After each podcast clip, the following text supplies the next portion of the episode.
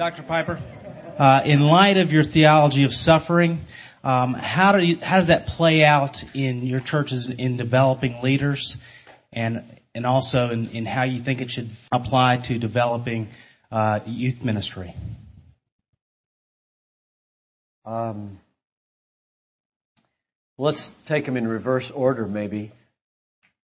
I spoke over at uh, Ridgecrest last week bunch of times, and they asked me to, to speak to the teenagers one night. Now, I haven't spoken to teenagers. Well, I do. I speak to our, our teenagers at their graduation banquet once a year. That's it. You know, I, I don't speak to youth and don't consider myself a youth speaker, so I went into that with some fear and trembling.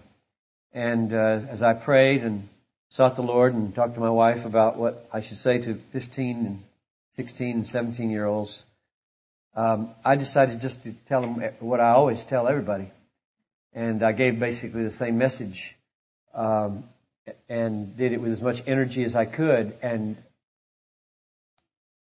I mention it because of the way they responded, which was incredibly positively. That kids need to be challenged with theology. They really do. There's too much fun in games. We, we, we, we put the cookie too low and we don't expect them to want to think or to want to be made radical. And so with regard to suffering, I mean, I spoke to them on, on uh, objections I get to Christian hedonism, the pursuit of joy. And I just took objection after objection I've gotten over the 25 years or so I've been at this and gave biblical answers to each one of them, which are hard answers and tough answers, and included the call to be radical and lay down your life and develop a theology of suffering. And uh, Let's give you one fruit. There was one fella, tall, blonde, gold chain, uh, bleached uh, earrings and t-shirt and way back on the back row, slouching, folding arms, that sort of thing. We had seen his daddy almost arm wrestling him to get him into the youth meetings. This is a missionary kid we're talking about here. And uh, my my wife saw it and went up to the father after he got in and said, "We we just are praying for you and your boy." She Didn't even know this guy from Adam, and the dad kind of, what are you, what are you praying for my boy for? Like, come on, come on, we got eyes, you know, we, we, we know boys too. Uh, he began like this, and then he went like this, and then he went like this, and then he went like this, and then he smiled, and I got a note the next morning from the counselor that he had come to faith. And, uh, and I didn't preach an evangelistic sermon except to commend Jesus as the most valuable thing in the universe. and, and to want Him more than you want gold chains, fancy clothes, approval of girls, you know, and everything else. So I don't know what you were after in asking about youth, but what I'm saying is let's, let's challenge them with radical call to Bonhoeffer type Christianity when Jesus calls a man, he bids him come and die, not play. We think all we can do is play with kids. Let's give it, bid them to come and die. They're looking for something to die for. Now, leaders, I'm not sure what you're asking there either. Um, except I'll say what I'm thinking, and it, if it doesn't correlate, sorry. Um, I, I, we've got about 18 elders, and we have small group ministry in our church, about 60, 70 small groups. We train those small group leaders and we train them for how to care for people who suffer. And we train them with this theology. We have them read things, they hear me preach, and so I want to gather around me elders, I want to gather around me small group leaders. I speak to these small group leaders once a month as they gather together, and I'm always encouraging them to both have a good theology and have a tender hand. Know when to talk and when not to talk. So it, it figures in. It's big time important to help build lay leaders and and staff members who share a theology and then who share a pastoral sensitivity. So one isn't brutal and the other a, a namby-pamby do nothing. Dr. Piper, it's it's most discomforting to think that um, our walk with God is deepest, most obedient when we're suffering.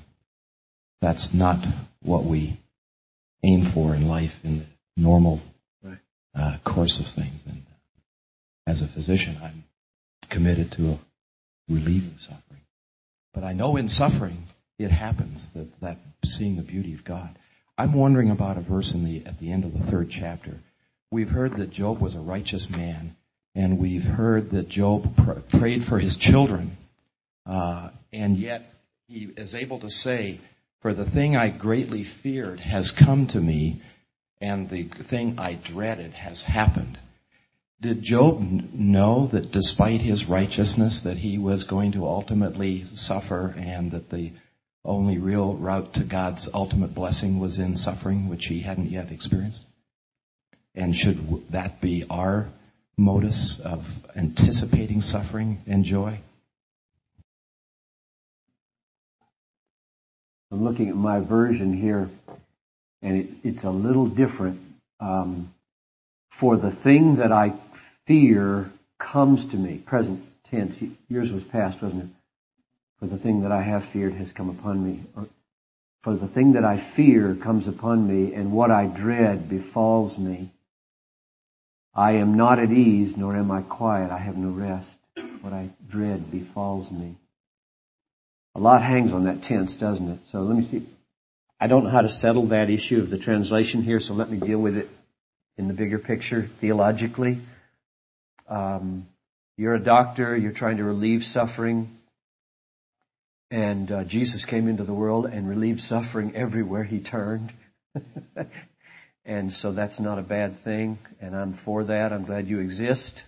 I'm glad 911 exists and uh, penicillin exists. Um, but I think you're right. I have never heard anybody in my life say, I saw God most clearly and I learned the deepest lessons of life when everything was going well. I've never heard anybody ever say that. On the contrary, what you hear over and over again is, I went deep with God. I learned who God was. I found Him sufficient. He became precious to me in the hard times.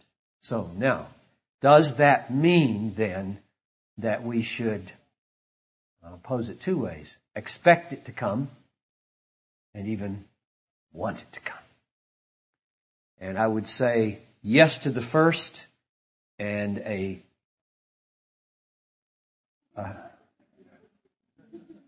a yes and no to the second. No in the sense that you shouldn't jump off the temple. You shouldn't presume upon God. You should you should go to work with AIDS victims and you should wear rubber gloves. You should live in the inner city and put deadbolts on your door. You see the balance? And, and nobody but you can decide whether you put bars on your window or never do mouth to mouth resuscitation on a person with AIDS. Nobody but God and you can work that out. And what I'm saying is, do you choose to suffer? I say, you choose to get in positions of love, which will in all likelihood require suffering. You don't look for suffering. You don't look for pain, but you look for people in pain, lostness, and you look at the cost and you embrace the cost. You say with Moses in Rome, in Hebrews 11, 25 and 26, he counted ill treatment with the people of God more to be desired than the fleeting pleasures of Egypt. He chose ill treatment. But now he didn't, he didn't say, hit me, hit me, go ahead, hit me. Or he didn't say, grumble at me, grumble at me. He didn't say, threaten my life and want to go back to Egypt. When it says he chose ill treatment, it means he looked at the prospects of 40 years of leading a recalcitrant sinful people and he said, this is going to be hard. I could have a good time here in Egypt. And he, he, he chose what was hard.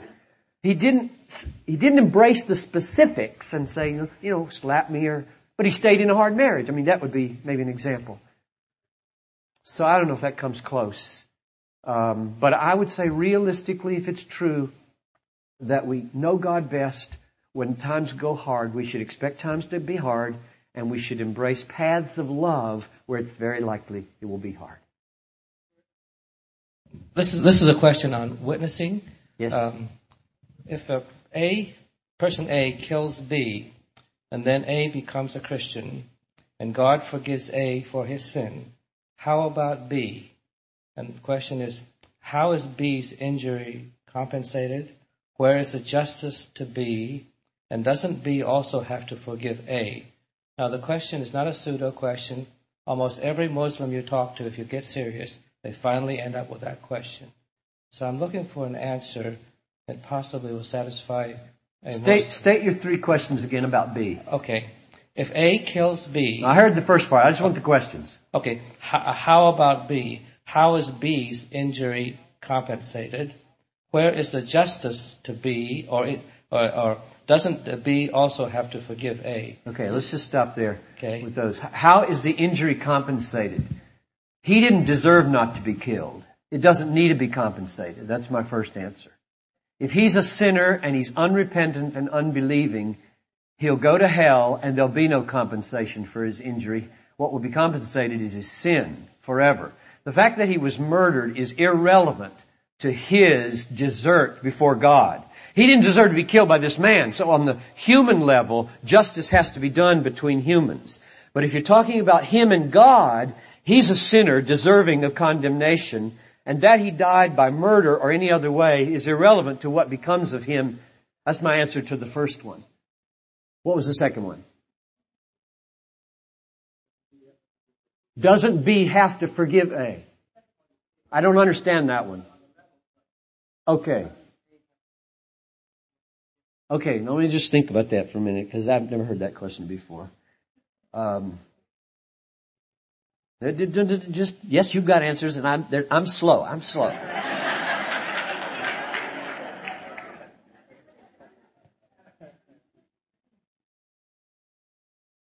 Okay, if there were to be a reconciliation between B and A, so that accounts were now even, yes, he would. But there doesn't have to be, and there won't be, if he wasn't a believer. If he was a believer, if the murdered man was a believer, then there will be a reconciliation in the resurrection. And they will make it right. If he wasn't a believer, there will never be a reconciliation, and uh, he will live with that breach forever. And so there won't be one. And I don't think there will be reconciliation between the saints in heaven and the, and those who have been judged. But my guess is there's just a huge amount behind your question that I'm not even getting near. Maybe we could talk afterwards because you're, you're saying this relates to Muslim evangelism and where a Muslim will, will pin a Christian in those things. And uh, that's where I'd start. I mean, if, if I, want to, I don't want to be insensitive here because if I'm talking to a real Muslim and he's after me with that question, I'm, I'm probably not going to be as curt with him as I am with you because I'm just kind of assuming a huge amount in this room. Um, I'm going to try to read where's this coming from? How's he doing at home with his wife? Are his kids rebelling? Is he sick? What, uh, what's what's the bigger theological issue here? I really want to get inside his skin to try to know how I would answer that question. But that, that those are my two principial answers to those two parts of it anyway.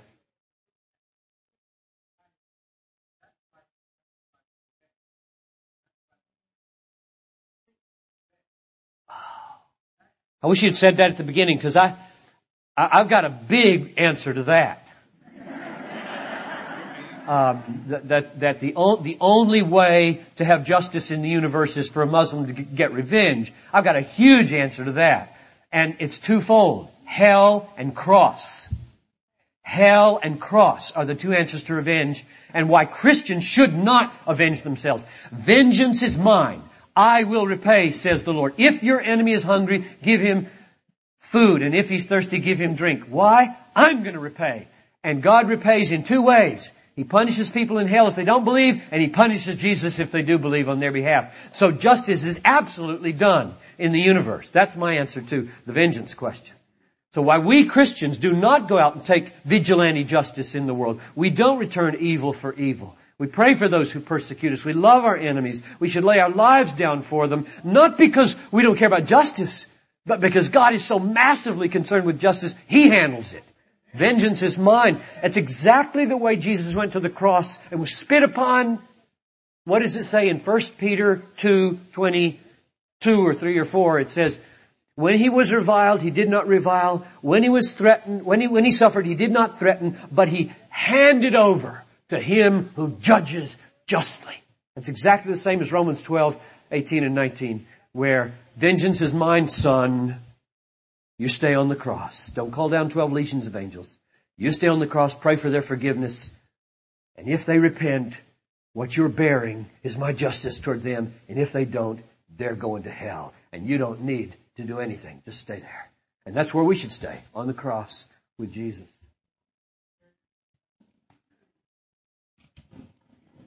Uh, last night I found out you were a Calvinist.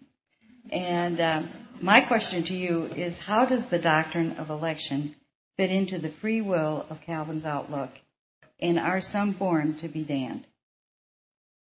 Depends on what you mean by free will. So let me let me start with a, a definition that I think most um, Arminians think is true and really don't believe. I think free will, in order to be a problem for a Calvinist, must mean ultimate self-determination. Now, I won't put you on the spot and ask you what, whether that's what you mean by it, but I think in order for it to be a problem for Calvinists or a problem in the Bible, free will has to be defined as ultimate self-determination. If that's what is meant, I don't believe in it and don't think it exists and don't think there's one verse in the Bible that teaches it. Not one. So there's not even a tension in the Bible between sovereignty and free will. If that's the meaning of free will. So anybody that wants to can try to give me any verse that teaches ultimate self-determination. It isn't there. Not one. What you have that's usually called free will is Come to me, all you who are heavy laden, I'll give you rest. Or, um, choose ye this day whom you shall serve. Or, um, whosoever wills may come. No Calvinist has ever denied or thought that was untrue. So, there is no such thing as free will if by it you mean ultimate self-determination.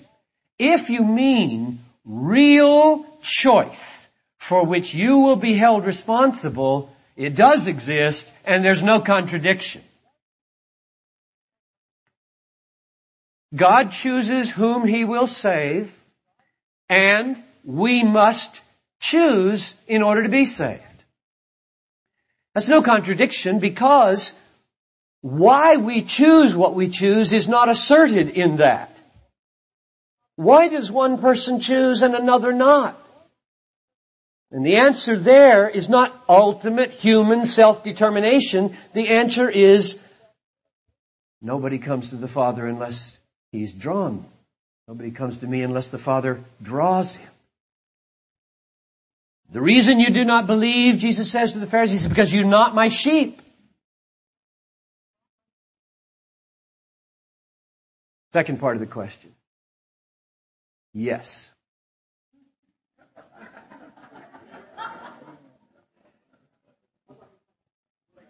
Does God create people to be damned? But I'll, I will not just leave it at that because uh, that doesn't satisfy anybody. Um, these are very weighty matters, huge matters, painful matters for those of us who have children who we are desperately desirous to be saved. Nobody is damned who does not deserve to be damned. And if you can't put those two together, don't believe in my yes. If you cannot believe in election, unconditional election, and that nobody is damned who does not deserve to be damned, don't believe in election. Whatever you do, don't believe in election. Because if you did, you'd make God out to be unjust. And He is not unjust. So don't believe it. I believe it with all my heart because it's taught in the Bible. And if there's a tension between unconditional election and my ability to understand, well then how can it be just for some to be damned? I live with the tension. I just live with it. Because they're clear in the Bible. Nobody is damned who doesn't deserve to be damned. All judgment will be just. And God chooses. He has mercy on whom he will have mercy, and he hardens whom he will harden. And here's the problem with Arminians. They take a philosophical problem and silence a whole sphere of scripture with it. They're not willing to live with the tension. And so they take what they see to be implicit free will, that is ultimate self-determination, and they say, well, if people are ultimately determining themselves, God can't be ultimately determining their destiny, so this is false. Doesn't care what it says in the Bible. Doesn't, couldn't mean that. It couldn't mean that. Well, it does mean that. And we should live with the tension. So I'm not, I'm not going to try to make Calvinists out of you all. I'm going to try to make Biblicists out of you all. I want you to believe everything you read in the Bible. If you can show me one verse that says humans have ultimate self-determined, I will change my theology. One verse. And I will change it for the sake of one verse. You can show me hundreds of verses that show humans have to will in order to be saved. Hundreds. But you can't show me one that says the ultimate cause of their willing is themselves and not God. I got worked up. I, and I'm, I'm not worked up because of you. I like you. I liked our little conversation last night. I'm worked up because America is being hurt, in my opinion, by bad theology. I'll just give you a concrete example. I'm sorry to keep going on this, but pastorally, pastorally, I care about this issue, not intellectually primarily. I'm a pastor. I deal with people on these issues. I deal with people. My 20 year old son is not walking with Jesus and might go to hell. What am I to do with this? I've got five kids and three of my boys are red hot for God and one is red hot for Bob Dylan and wants to be like him and smokes like him and walks like him. I know this on tape. Abraham, I love you. If you ever hear this tape, you know I love you. I would lay down my life for you. I wrote him the other day on email. I said, I would jump off the edge of eternity for you. How do you pray for Abraham? You know how I pray for Abraham? God, get him! Change him! Take out the heart of stone, put in the heart of flesh, write your law in his heart, draw him irresistibly to yourself. Don't give him suggestions, don't give him nudges, get him! And I, I don't understand people who pray as Arminians, who think God doesn't have the right to change Abraham's will. How do they pray? How do you pray for a kid when you think God doesn't have the right to intrude upon his will and change him so that he believes, draw him to the Savior. So this is practical for me. And here's another second practicality, and I'll stop. I, I can talk the, what, people ask me everywhere I go as a Christian hedonist, well, what if you, what if you're not happy in God? And you're telling everybody they ought to be happy in God in the midst of suffering, and what if you're not there?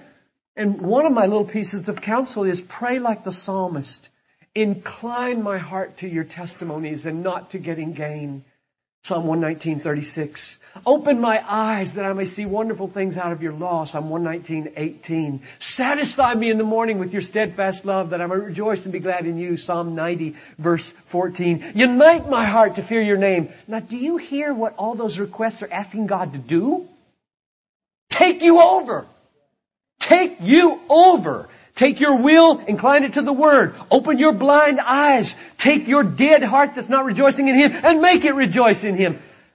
We, the reason I don't like Arminianism is because subtly it breeds in a church a disinclination to pray that way. When have you last heard a good solid Arminian pray, Oh God, incline my heart to you. Oh God, open my blind eyes that I might see you. Oh God, take out this stony heart of mine and put in a delight in you. And when you don't hear people praying that way in the churches, you know there's a reason for it. Arminianism is like a curse on this land. I'm done.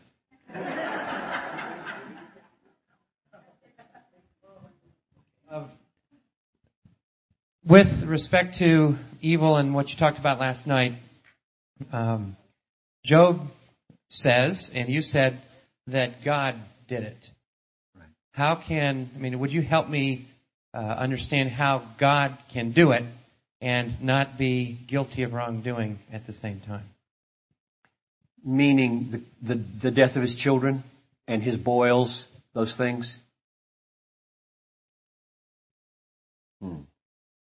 You're assuming it's wrong for him to get boils and for his children to die. Okay, that's good. That's good. That's a good question. That's hard. That's good. Do you hear the question? For the Sabaeans to steal the camels. That's a sin. Death is not a sin. The dying, some of you don't, still not getting it. It says in chapter 1 that the Chaldeans stole his camels and the Sabaeans stole his donkeys or whatever. So, if they say God did this, then we're saying God endorsed stealing. Okay? That's a good question. Okay, we gotta ask those kinds of questions and get, and get an answer for them.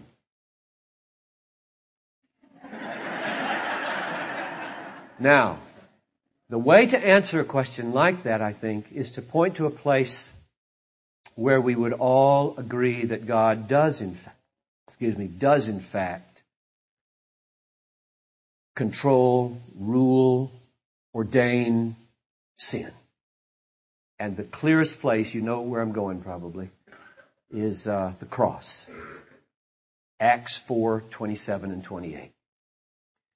Herod I'll just quote it now. Herod and Pontius Pilate and the rulers of the people and the Gentiles were gathered together to do whatever thy hand had predestined to take place. You got Herod, Pontius Pilate, the soldiers, and the Jews. Herod mocked him, put a robe on him. Pilate expediently handed him over to be crucified and washed his hands. The people cried, crucify him, crucify him. And the soldiers drove in the nails. And every one of those is sin. Sin, sin, sin, sin. Predestined and planned by God. Now, all that does is make the problem worse. That's not an answer. I'm just, I just want to get us all on the same playing field here. If you believe Isaiah 53, it was the will of the Lord to bruise him. If you believe that, that his father planned his execution and he could not do it without many sins being involved, then you must be able to live with two sentences. And I'll just say the two and then commend that we live with them. Maybe I'll put it in one sentence.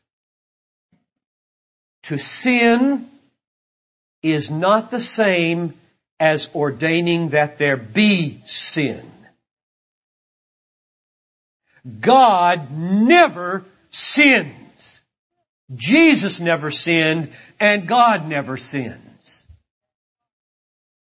but God ordains that there be sin. And if you say, nope, can't handle that. The brain won't handle it. That cannot be.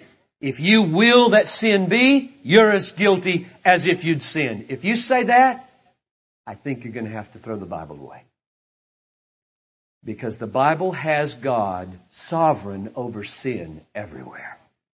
You read the Old Testament prophets, he's using Cyrus here, he's using at, at, Ahasuerus there. He, he's guiding and using sin everywhere to accomplish His purposes. And so, um, now back to the question.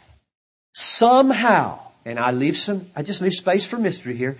Somehow God can ordain that these Sabaeans arrive and steal without becoming the thief himself. His hands are not dirty in managing the dirt of these Sabaeans. And if you say, well, I don't get it, okay, neither do I, finally. But that's our God. That's my God anyway, that God is sovereign over thieves, and He's sovereign over murderers, and He's sovereign over liars, and He accomplishes His purpose through righteous deeds, through sinful deeds, I mean, if you had to say, just think of what the implication this would be. If you had to say that God could not manage the world through sin, what's left?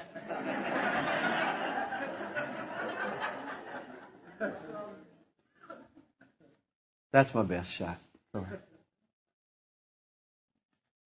I have an ongoing, uh, friendly, yet most of the times not always friendly debate with my friend who doesn't really believe in God's sovereignty in this way. And um, when we talk about Job, he says that Job was a specific man in a specific time, and God made a had a conversation with the devil about Job. But we can't generalize that to all of our suffering. Uh, and I just was wondering how you would respond to that. I respond by reading James 5:11.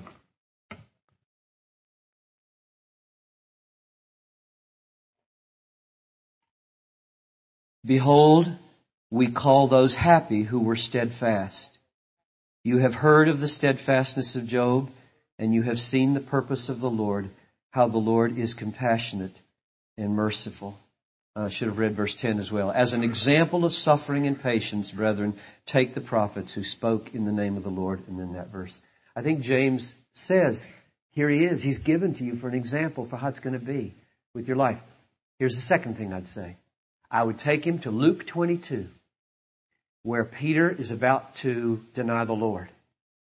And Jesus says to Peter, Peter, Satan has demanded to have you that he may sift you like wheat. But I have prayed for you that your faith may not fail. And when you have turned, restore and strengthen your brethren. That is one authoritative word. Wow! So there's the same picture. Satan went to God, give me Peter. And God says, you can have him for an hour, but I'm taking him back. Satan puts it in his heart to be so afraid that he denies the Lord three times. Jesus tells him ahead of time, you're coming back. And when you come back, you're going to strengthen your brethren. I mean, think of the authority behind that. if you believe in free will of an ultimate self-determination, Jesus couldn't know that. If Peter can ultimately determine his own return or not, Jesus can't say with any authority to him, when you come back. Jesus is totally in charge here. God is totally in charge here. You get one hour. There's that earlier in Luke. It says, this is the hour of darkness. You get one hour, Satan. One hour. And then we're taking it all back. I'm coming out of the grave. Peter's coming back. We're going to make this thing big. We're going around the world. We're bringing Satan down. And so, just think of this, think of this moment. It's only told in one gospel after the third denial. It says, Jesus looked at him. Just feel it. I don't think that look was a, how could you? I think it was, you're done.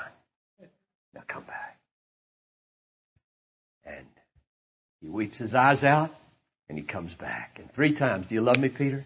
I love you. Do you love me, Peter? I love you. Do you love me, Peter? You know I love you. Feed my sheep. And he's been doing it ever since with his writings and I love Jesus. He's big. He's authoritative. Over this way, I guess. Somewhere. Uh, in the first book of the Left Behind series, all those Christians um, disappeared, were raptured, and they didn't go through any tribulation. Right. It seems to me that this is a dangerous teaching because Christians will not be prepared mentally or spiritually to go through calamity because they think they will escape suffering. Would you comment on this? I agree 110%. I am not a pre-tribulationist. I'm a post-tribulationist. I won't take any survey here. My dad is a pre-tribulationist and I'll bet Clayton is still a pre-tribulationist sitting over here. Clayton and I used to go round and round on this. Been in my church for 20 years, although he's living elsewhere now. And I can remember, I used to, I tell stories about you still, Clayton, about standing up in the middle of a service. No! And I love the story because we're such good friends and Clayton comes back to the church and works at the pastor's conference. I won't ask Clayton where you are eschatologically, but I, I mention that because I love people who are wrong on this. and I have to because my dad is, and I love my dad.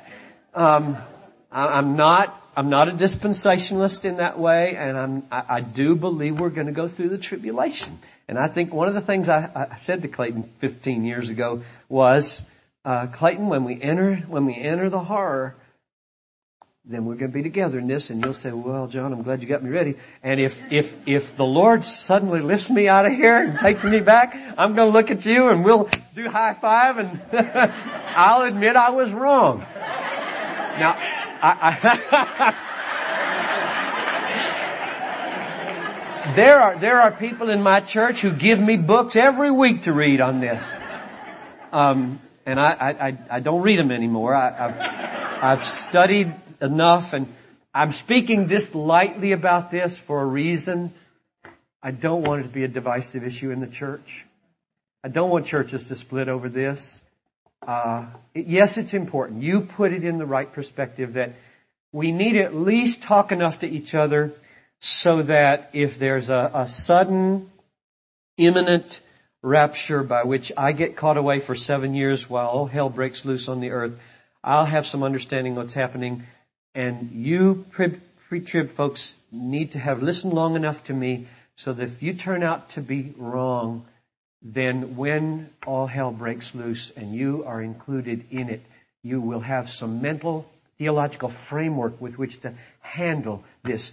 Judgment begins with the household of God, 1 Peter chapter 4. And if the righteous are scarcely saved, what will be the case of those who are ungodly? I could take it to texts that show you why I'm not a pre-trib person, but I don't think we want to get into that level of of uh, controversy over that. I just say to I say yes, this teaching about suffering is important. It's important eschatologically. One last comment: if you were to go to Sudan today and talk to the church where they're taking their sons and daughters and selling them into slavery, and where they're crucifying Christians, and where they're holding them over hot coals and pressing their chest down on them and asking them to uh, deny Jesus, and you told them, but you are going to escape the tribulation. I think they would not get it. I think they would laugh at you. I think they would cluck their tongues. I think they would say, What's this? What's this? I mean, what, what's this big escape thing if right now in Sudan, God is not exerting His hand to relieve me from this horrible suffering for His name? And I know one answer to that would be, well, that's not the wrath of God, and the wrath of God is coming during the tribulation. No big difference. No big difference. Whether it's the wrath of God or the permission of the suffering under God's sovereignty, it's going to feel the same. It doesn't hurt anymore when you're lying on the coals. So, uh, yes, Daddy, we're together. And one way or the other, we're going to be together forever. Clayton, Daddy, whoever else in this room. Uh, and that we're not going to divide over.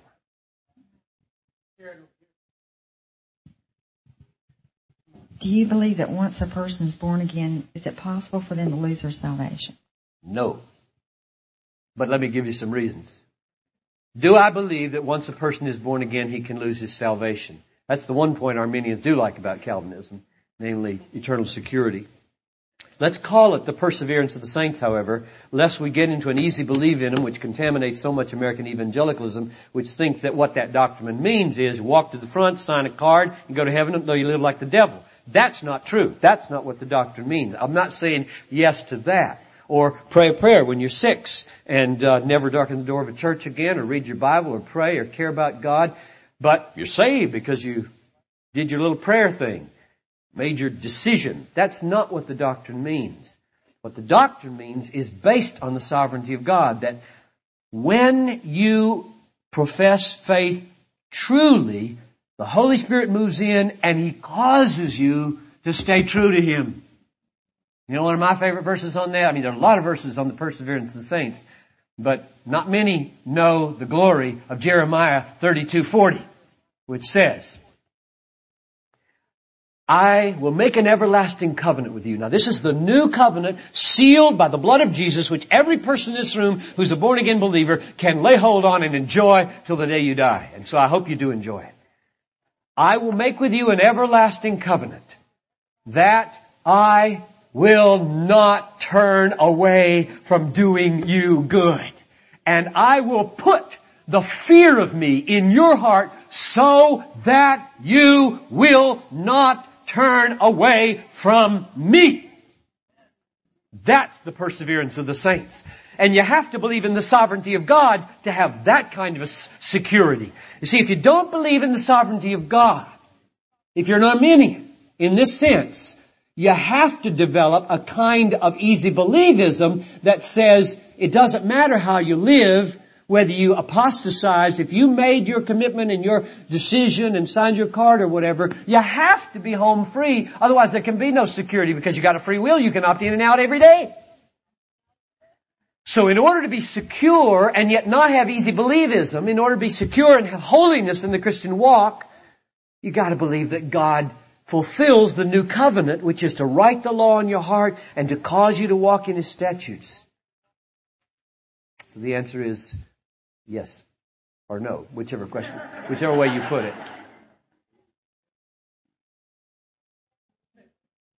See me afterwards. If You want to follow up on that one or any of these? I um, wonder if you'll just um, maybe take a moment and talk about the church in America today. Um, you know, we we talk about praying for revival, mm-hmm. and yet we're not persecuted in this country uh, at this point. Now, next next week the stock market could crash, and we could go through some trials and tribulations here, as people think that is tribulation. Comment on the state of, of the United States and the church in America, and uh, what you think um, we're going to be like. In other words, you know, there's so much suffering and persecution in other parts of the world, uh, but we're uh, still considered a Christian nation. We have a lot of born again people in the United States. But can you just comment on what you see for the church in America?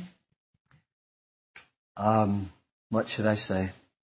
There aren't as many born again people as we think there are. There are a lot of nominal Christians. Very few born again people, probably. Um, I am not excessively pessimistic or excessively optimistic. I, I watch the prayer movement and the, and the David Bryant's coming together of many streams in the hopes that a river of awakening will develop as more and more people pray, and if my people who are called by my name will humble themselves and turn from their wicked way and, and uh, pray, uh, I will forgive their sin and revive their land. I think that promise was made to Israel, not America, and that the repentance there is the repentance of the church. Um, but it is in principle a true thing. If we repent, if we humble ourselves, God comes and He moves. But revival is so much a work of God. You can't make it happen. You can't twist God's arm in this. You can ask for it to come and you can preach truth. That could be the tinder which the Holy Spirit puts a match to if He is pleased. But you can't manage revival. You can't make it happen. God makes it happen. And so I think we should pray toward it and work toward it with truth telling, evangelizing, and then leave to God whether America goes under or America revives. And so practically, practically, I simply try to live my life that way and not predict. I want to be a truth teller as much as I can. I want to pray as hard as I can. I want to love as much as I can. I'll give you one image maybe that might stick in your brain and be of some help. I don't know. Here's my little image. As I read the Bible, it's going to get bad at the end of the age. Uh, I see that in Matthew 24. The love of many will grow cold. In, it says in Matthew 24, 12 or 9 or somewhere in there. But the very next phrase, and it says, those who endure to the end will be saved. And then it says, but this gospel of the kingdom will be preached throughout the whole world as a testimony to all the nations, and then the end will come. Now, I put verse 14, that verse, over against verse 12, the cold verse. The love of many will go cold because lawlessness is multiplied, and this gospel of the kingdom is going to be preached throughout the whole world. And I ask, who is going to do that? And I'll tell you, it isn't going to be lukewarm people in the face of Muslim swords and Hindu unbelief and radical persecution, and yet it's going to happen. And so some people at the end of the age are going to be red hot for God. And some are going to be very cold because lawlessness is multiplied. All right, now the question is, here we got 400 people. Which should we be? Well, there's no doubt who we should be. We should be the red hot and we should go back to churches and with all of our might preach and counsel and teach and pray so that our churches become red hot. There is nothing in, in premillennial, pre-tribulational, dispensational eschatology that would contradict one church being red hot for God when Jesus comes. And it might be yours. And it might be a whole denomination. So, I picture a glacier coming over the world of, of, of uh, indifference in the church and coldness and lawlessness, the love of many growing cold. Here comes a big glacier of the American church. I think that's there and coming. Now, our job, this is the way I think of myself, is to torch the glacier. to torch the glacier. Glacier is ice. Torches are fire we torch the glacier. So here it starts to come over my church. I go eh, eh, eh, with my torch and I get all the people to come, get their torches in my torch, and we're just gonna torch this glacier so that at least the ice over Bethlehem has a big hole in it all the way up to the sky and we can see blue up there and God's pouring down blessing on Bethlehem. And a lot of churches could do that in a city so that there's this massive hole in the glacier in your city when Jesus comes. So, in other words, I think though you may have an eschatology that says there's going to be a, a Laodicean lukewarmness over the world when Jesus comes, it doesn't have to be everywhere. The light gets lighter and the dark gets darker simultaneously. Be among the light. That's the practical use of, of predictions, I think, is to pray toward cities, denominations, churches, small groups, campuses, where the, the fire is burning so hot that as the love of many grows cold, the glacier just does, just goes around that campus. It doesn't cool that campus. So I just, I don't want us to get into any kind of, uh, fatalistic view of, of America or fatalistic view of Saudi Arabia. Who knows whether Saudi Arabia may be the red hot place for Jesus when he comes? Who knows? God is sovereign, right? It's a glorious thing to be an evangelist when God is sovereign because if you're not, then you don't say, oh, you'd never win a Muslim country. A Muslim country could never be red hot for Jesus. you believe in God? That's probably not what you're asking, but I'm not a, I'm not a sociologist or a, a prophet in that regard. I just know what I want to be because I read the Bible. Dr. Piper, um, in light of all the behind the scenes dialogue between Satan and God, um, and in light of James 2.19, you believe that God is one, you do well. The demons also believe and shudder. I'm wondering two things. Number one, how much does Satan really know? And, and to use your words, does he really get it? And number two, after all these years of, of his schemes backfiring for the sanctification of his people, why doesn't he just give up? oh, that's a really good question. I like to think about that question, not because it, it yields happy answers, but because it does help me get a little better realistic grasp on my own son and the situation I'm facing in the world. Why doesn't Satan get it?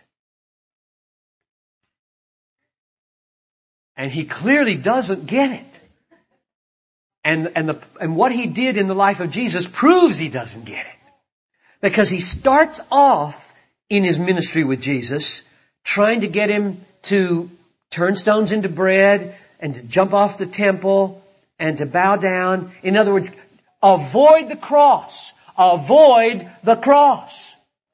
And remember when Peter said to him, Jesus says, I'm going to go up to Jerusalem in three days and I mean, they're going to kill me. And, and Peter says, no way. And he said, get behind me who? Get behind me, Satan. So there's Satan again trying to divert Jesus from the cross. So that's smart. That's smart. Who put it in the heart of Judas to betray him? Satan. Well, you, wait a minute. Do you want him on the cross or don't you want him on the cross? Now, here's my conclusion. Sin is irrational. I look at my son. I plead with my son. I give him reasons. I point the stupidity and the vanity and the emptiness and the hopelessness and the ruination. And he agrees and walks away. Sin is irrational. It's irrational. So th- there's no answer to your question. There's just no answer to sin. It's, it's, it's insane. It's suicidal. The people who do it know it's suicidal. Have you ever tried to reason with an alcoholic? Have you ever tried to reason with a, a person in the bondage of sin? You can use all your arguments. They'll probably agree with all your arguments and they'll go right back and kill themselves again. It's, it's just, it's just crazy. I do not understand sin. I can't, I have no categories for understanding Satan and why knowing what he knows, now you ask what he knows, it, does he know that he's going to be lose in the end? I think he does know he's going to lose in the end. And the reason I say that is because when Jesus came to the Gadarene demoniac, do you know what they said? These, these legion of devils that came out of his mouth? He says, Are you here before the time? Are you here before the time? What do we have to do with you, Jesus, Son of the Most High? Why are you here before the time? What does that mean? That means they know He's going to, sooner or later, cast him into the lake of fire. He, they did not expect him to do it today into those pigs. So I think demons do know it's, it's history. But, but they're so irrational, they, I don't know. Do they persuade them in this day? Maybe we can get some good triumph and, or we're going to make it as bad as we can for the elect or, I don't know. Sin is irrational. We got one more minute. No more minutes. Last one. I hope I can do a short answer. You were talking, you shared a, um, a couple of examples from the life and ministry of Jesus. The blind man who was born blind. John 9. yes. You said it was for the glory of God, and you made reference to Lazarus. Right. Um, that this was for the glory of God. And in both of those instances, Jesus, in a sense, shows up on the scene yeah. and turns things around in such a way that the display of God's glory is seen in what happens and it stirs faith in people. How do you see the intersection of that kind of ministry with what you're talking about, that the glory of God is seen in the suffering? It almost seems like the two examples you cite from the ministry of Jesus is the glory of God is seen in the alleviation of the suffering, and it is in the alleviation of the suffering that those people come to to believe. Right. And so there's a tension there. Can you talk about the intersection of the move of God in life to alleviate the suffering and the glory of God seen in the perseverance through the suffering? Excellent question. And all I want to do is affirm what you observed. Namely, I'm not, not, not all I want to do. I want to first do that. Affirm that the glory came to Jesus in both of those situations through the alleviation of the suffering which God ordained. And God ordained it that he might get glory through the alleviation of it. So how does that fit with Job, where I'm arguing that the God trusting embrace and endurance of suffering is a display of His glory. And, and here's what I would say, is that it certainly is not either or, and both are true, and we may assert, maybe I should not have used that as an illustration where I did, and that creates the problem. So let's just admit that the glory of God is displayed in the alleviation of suffering through the miracles of Jesus, for example, and other miracles, and in your lives, the doctor's life, and, and other lives. I mean, we want to be about alleviating suffering in people's lives. We want to, at cost to ourselves, help people to have better lives, especially eternal lives. But here's the other side.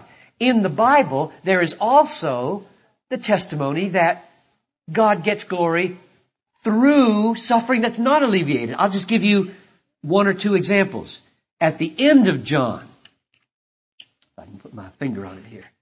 Remember the verse. At the end of John, where uh,